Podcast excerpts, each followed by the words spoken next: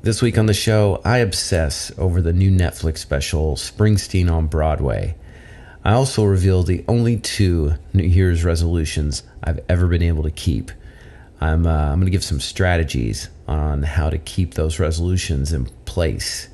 Uh, that's from the guy that's gotten two out of like 500.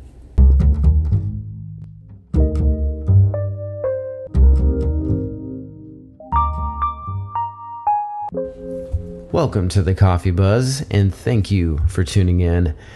My voice is uh, pretty scratchy this week. I don't know if you can tell or not, um, but it is not really sickness, so to speak. It's this cedar. It's uh, just everywhere. The pollen is all over the place, and it's kind of annoying because um, it does this every year. It just explodes and it tricks my immune system into believing that I'm sick and require all those responses that immune systems do. And when I found this out, that what aller- that allergies are basically just your immune system overreacting, it just man, I don't know. I guess I should have known this before now, but it, it really upset me that, that allergies really don't harm you at all. It's just my immune system being duped by just some harmless pollen out there. So instead of doing a lot of show prep this week like I usually do, I've uh, I've just been lethargic, uh, just watching Netflix, and I did happen across a gem. It's uh, Springsteen on Broadway. It's out, and if you're a fan, this is like the best thing on Netflix right now. And I mean, you kind of have to be a super fan. That's uh, the only thing because he talks a lot. I mean, probably more than he sings. Um, the total run time for that special is two hours and 33 minutes, and uh, that's a lot of Bruce. And it's it's all him. It's just guitar, harmonica, piano. Uh, Patty does join him, his wife, for a few tracks at the end, but it's mainly just him. And it's crazy that he's able to hold the attention like that for two and a half hours. He just has some great stories, and it's really relatable uh, for most people, I think. But uh, from the very beginning, he states it up front that he has no experience. Uh, he says he says this close to the opener. I've never held an honest job in my entire life. uh, I've never seen the inside of a factory, and yet it's all I've ever written about. Standing before you is a man who's become wildly and absurdly successful writing about something which he has absolutely no personal experience. and uh, it's uh, it's funny because he then he goes on to add, "I'm just that good," and that's really one of the things that I liked about Bruce from the beginning is his air of both confidence and humility. Um, and that's on obvious display in this Netflix special. I first got into Springsteen uh, during the Born to Run album. Um, I'm sorry, Born in the USA um, when I was a kid. That record had so many hits that it was impossible not to love it. And it took me a while to kind of get into his older stuff, like, you know, Born to Run and uh, songs from Asbury Park, all that stuff. I had to work my way backwards with Bruce. But once I got it, I was I was hooked. He's one of my favorites. So I'm very familiar with his catalog and he just does a fantastic job in this show of weaving all the songs in with the stories. And it's a new sort of take or perspective on the song. So even if you're familiar with them um, he just gives them this new new life that it's kind of hard to do for artists in my opinion when they're doing songs that they wrote 30 40 years ago. To be able to reinvent them is uh, i think probably a challenge but he he does it flawlessly and there's some very moving parts to it as well i mean it's funny and it's inspiring but it also just has some you know, really heart wrenching parts, you know, where he's talking about Clarence Clemons. It's very moving. Uh, I've never heard grief so beautifully expressed. And another part that I loved in his monologue was uh, the one that leads up to 10th Avenue Freeze Out. And it wouldn't be Bruce if he didn't tell you how he feels about politics. And when he describes the president, it's soberingly accurate. Uh, he says that he speaks to our darkest angels who want to call up the ugliest and the most decisive ghost of America's past. Um, it's powerful stuff. It's pretty uh, spot on, if you ask me. The show is basically a distilled version of his uh, autobiography that came out back in 2016. It it sort of plays like a campfire tale meets a TED talk. The guy is a poet, and his Broadway show is really great. And it's not actually now that I'm sort of talking this through. I don't think it is just for the super fan. Uh, I think if you've ever been curious uh, why so many people are fanatics about this guy and never quite understood it, this uh, Netflix special might be a good place to start. Uh, I've seen him several times, and this show appeared to be no different. And even though I'm not a religious guy, whenever I see Bruce Springsteen, it's like I'm going to church. he just moves people, and it's electrifying to to see that. So definitely check it out. Netflix, well worth the uh, the watch. I'll be right back.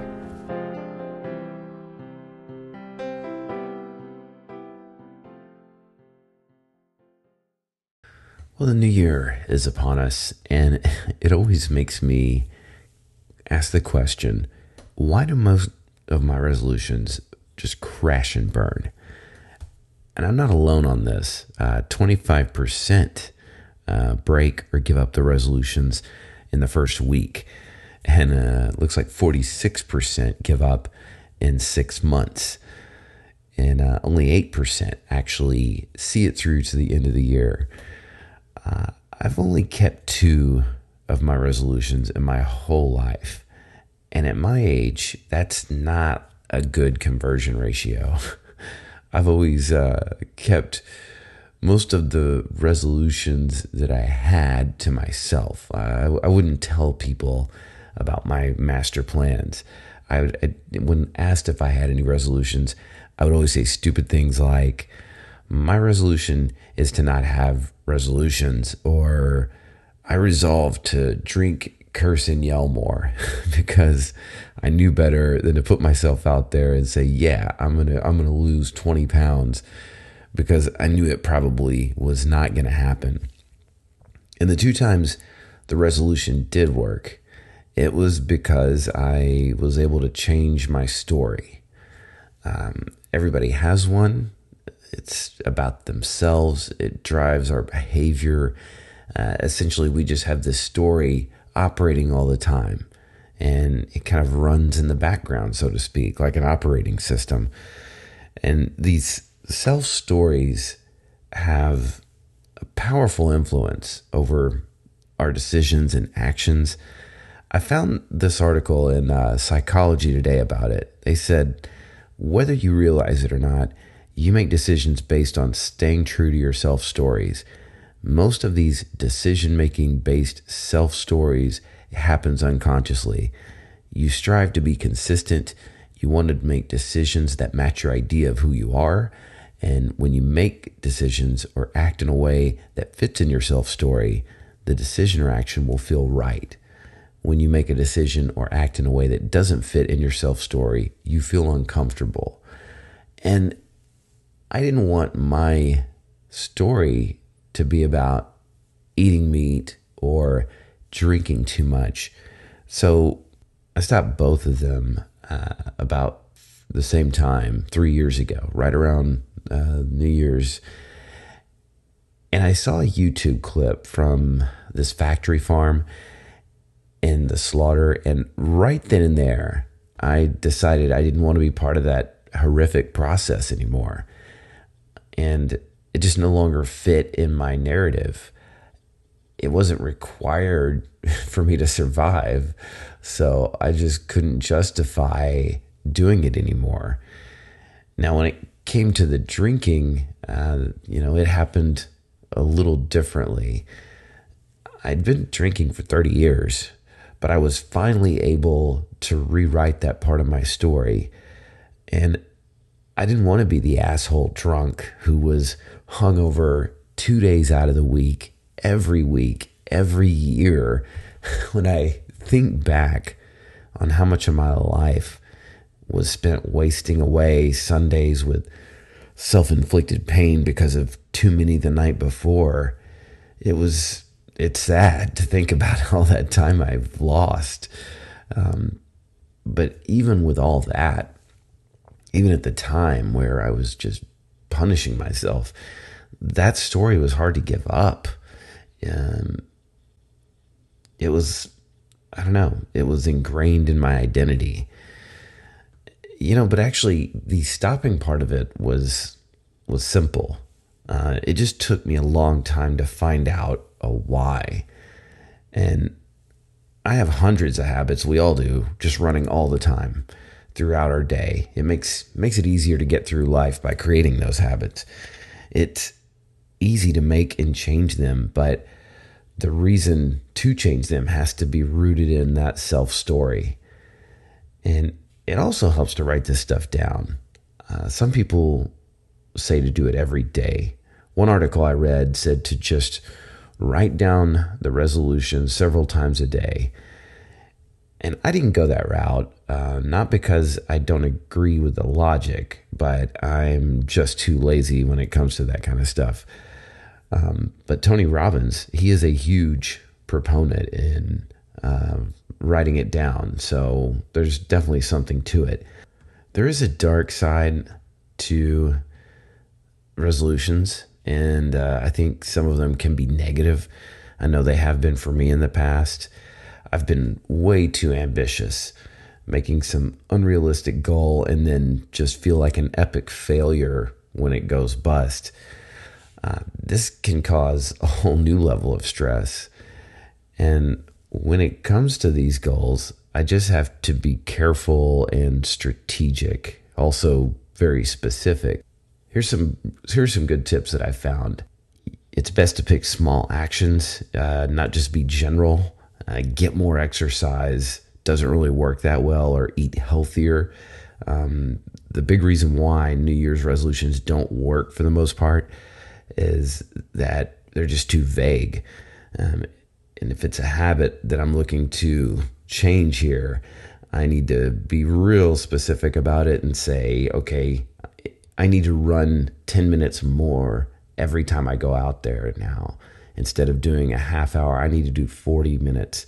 And it's best to make the action easy to do for at least the first week. Um, I don't want to go out and say I'm going to run a marathon by January, I want to say I'm going to run more in the next week. Uh, that works a lot better. And as you, as I accomplish those goals, the confidence goes up. And then if I can maintain that level um, three to seven days in a row, I think the new habit starts to get established, at least for me one of the resolutions that I have for this year is to be more grateful. And to get more specific about it, I want to journal three things a day that I'm thankful for. Uh, these can be minor things or, you know, big pillar of life kind of things. And I thought I'd share my first three today. I am I'm so thankful for my daughter. I I never thought I'd be a dad. I'll be honest. I said from the time I was a teenager till I was 30 that the family life just was not for me. I didn't want to be tied down living in the suburbs, driving a Prius, but now I do all those things and I've never been happier. My daughter is an intelligent, kind and inspiring person. She's it's so much fun to watch her grow and to develop and to reveal things to me about my own humanity. It's it's kind of a study in human psychology just watching her develop. And I'm also thankful for my wife. In so many ways, we are opposite from one another. And it seems like we also have the same amount of things, though, that we have in common. It's like two puzzle pieces that just found each other. and and if there is such a thing as a soulmate, she is mine. And my life would not be this beautiful and rich without her. Um, thank you very much, Kim.